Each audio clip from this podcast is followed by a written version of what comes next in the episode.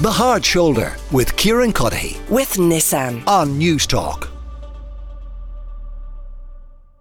As you will all be well aware at this stage, the former Taoiseach John Bruton has passed away aged 76 following a long illness. Uh, Mr. Bruton had a long and storied political career, of course, only 22 when first elected to the Dáil and ultimately came to lead the government. He was Taoiseach from 1994 until 1997, the leader of Fine Gael for 11 years from 1990 until 2001. He was, of course, a County Meath man from Dunboyne, and our own reporter, Henry McKean, has been in Dunboyne today speaking to some of the former Taoiseach's friends and neighbours. John Bruton was an absolutely fantastic politician. Got elected at all. He was the youngest uh, politician. We were very proud of him here in Dunboyne. Uh, he was a great worker within the community. Uh, he done a lot of things for my family. Well, one thing in particular, absolutely hate his politics. You hate his politics, but you respect him as a politician. As a person, he was absolutely fantastic. Uh, but uh, his politics, anti-nationalists and everything else that was so prevalent uh, all his political life, uh, I, I really disown him for that, but admire him for being a politician. Uh, I suppose his legacy was uh, uh, bringing down the government back uh, 40, 30 odd years ago with putting the, the, the, tax on on uh, children's footwear. Uh, that was a, that was a, horrible blunder by him and his party. here in Dunboyne, he did a lot for Dunboyne as well, a huge amount for Dunboyne. Ah, no, you'd miss him all right. He used to walk our road. he'd sit on the seat there at the top of the Kennedy Road. Just a seat up at the top there, and he used to have a rest on that. Maybe read his paper and then head on. But yeah, you'd miss him. Um, I think it's very sad. He was very well known and well respected around the community. So I think people are very sad to hear of his passing. Michael Kavanagh. So we're in this beautiful pub. Brady's pub, yeah. Best pub in Dubai. For you, to be careful here. Oh, it's okay. For you, you know, the death of John Bruton, you know, yeah. you're having a, a drink, and what are your memories? I think he was a great statesman, um, a politician who looked at the bigger picture. He wasn't a, a fix your pothole man. He looked at the countrywide picture in the north of Ireland and especially Europe. And he was a good statesman and a very honest, honourable man. That's what I would say about him. Very well respected. Seen him at Mass very regularly, and he was a very religious man. And yeah, I would have an awful lot of respect for the man. Yes, just some of uh, John Bruton's friends and neighbours in Dunboyne and County Meath speaking to our reporter Henry McKean a little bit earlier this afternoon. Uh, Alan Dukes, of course, is a former leader of Fine Gael as well. Alan, you're welcome to the show. How, Good afternoon, Kieran. How will you chiefly remember your friend and colleague John Bruton? Oh, as a, a, a very upright, uh, determined man. Um, uh, a great, a man full of curiosity about politics and about how he could advance uh, what he regarded as being the, the, public good, public welfare, always seeking new ways to do it. Um, impatient in politics, uh, but in personal relations, always courteous, uh, gentle, and, and unassuming. Um, he had a very varied career, I think he, he, he recovered from a number of shocks. I think uh, one of your Vox Pop people there mentioned the VAT on children's shoes event in 1982 that affected him seriously at the time and afterwards, all the more so as we found out shortly afterwards that that all could have been avoided if John and his Department of Finance had been told that there was a, a 30 million pound dividend waiting to be cashed in by the government from Bord Gáis Éireann if the notification of that had lain unopened on another minister's desk for a couple of days before the budget. But I mean, that's that's politics. He, he got over that. Um, I suppose he wasn't best pleased when he wasn't made Minister for Finance at the end of 1982. Uh, and I was appointed that position in his stead. I think Garret felt that after the February event, it wouldn't be the best idea to put John back into finance. But when he came back in in, in 1986 after a reshuffle, uh, he took to it again, and I think he, he instituted a number of very useful reforms in the way that the country's fiscal and economic policies were run that were beneficial in later years. and I think he he made a splendid job of running the the Rainbow Coalition, which seemed a very unlikely thing um, when it happened.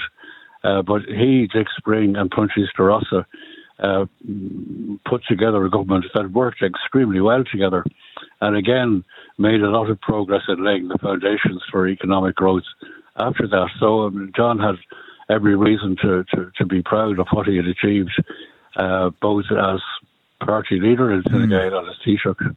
I'm sure there would have been a period of a few years in the middle of both your careers where, where, where you would have regarded him as a rival within the party.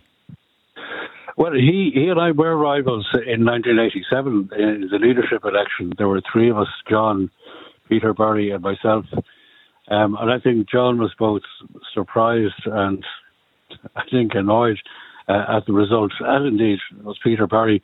But I had them both on the front bench after that, and they they they quickly put the whole thing behind them, and they were very valuable members with their experience and wisdom, and they put their heart and soul into the work they were doing. What struck you about him when you first met him? Would have been the early 80s. His energy and his intellectual ferment.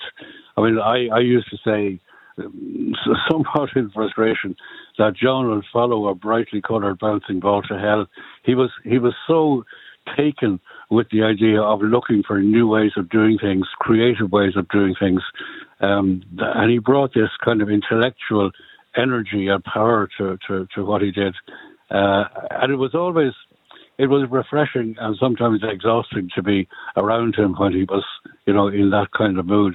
But he, he was he was a very deep thinker. Um, uh, once he was convinced of something, he, he would go after it very, very strongly. Um, but again, in, in personal relations, and I had a number of disagreements with him on different issues, um, you, you would have the argument with him, and it could be quite uh, robust.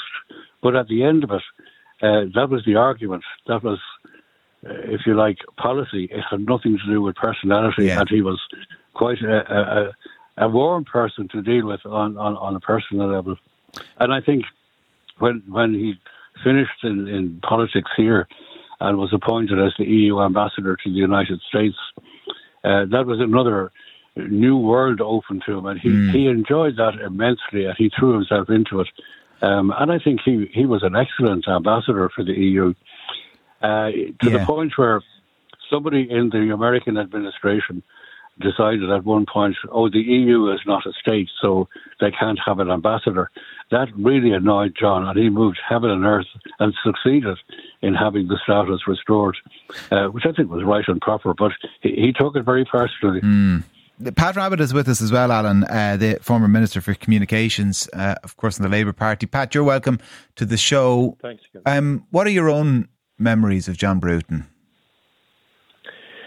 Well, I, I suppose my dominant uh, memories are uh, his skillful and impartial management of the Rainbow government that had three different parties in it, and that I think finished its term in common acceptance as one of the better governments that we've had in the last 50 years.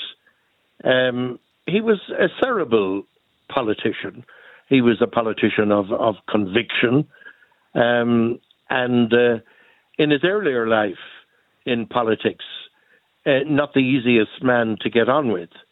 Um, he was at that time a more assertive and ideological figure than he was at the time that he assumed uh, the office of Taoiseach, when I think people would uh, or were agreed that he was impartial, generous, and a good manager, and it was a good government that you know uh, was in at the beginning of the Celtic Tiger without letting the country uh, run off the rails mm. in the fashion that happened subsequently.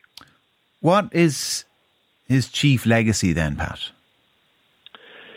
Well, uh, you know, anybody that uh, has devoted his life uh, as he did uh, to the public realm and to politics, there are a lot of things you could say. For example, I was uh, at the 10th anniversary of the founding of TUSLA in Dublin Castle today, and a man came up to me from Foróige to say that when he was junior minister to Justin Keating in the 70s, he founded the first Irish youth policy.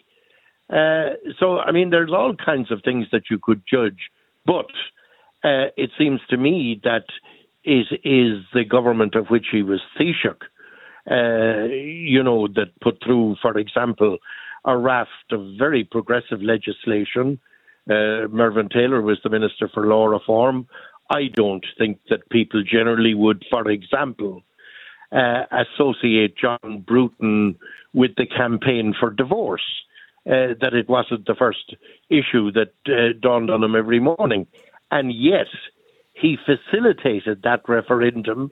And in my memory, and probably on the preceding Sunday, made an absolutely critical intervention because you may recall, uh, certainly Alan Dukes will recall, the referendum was passed by some 9,000 votes.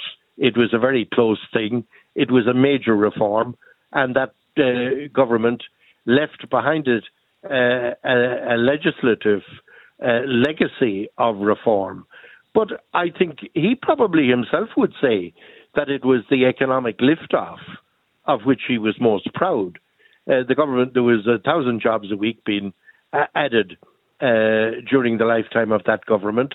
The budget was in surplus. Um, the growth was causing immigrants, young immigrants, to return to Ireland at the time. Um, and it was the beginning mm. of the of the years of of economic boom. the difference being that that government kept a cap on it. Subsequent governments, unfortunately, did not. Well, one listener has texted in to say it's very sad news for those of us who were in Fine Gael when he was leader and as Taoiseach. He never got recognition he deserved for his contribution to Irish life, particularly his work for peace in the North and history.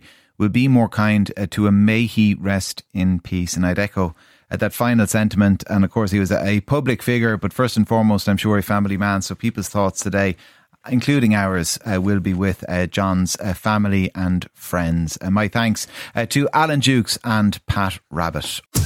The Hard Shoulder with Kieran Cuddihy. With Nissan. Weekdays from 4 on Newstalk.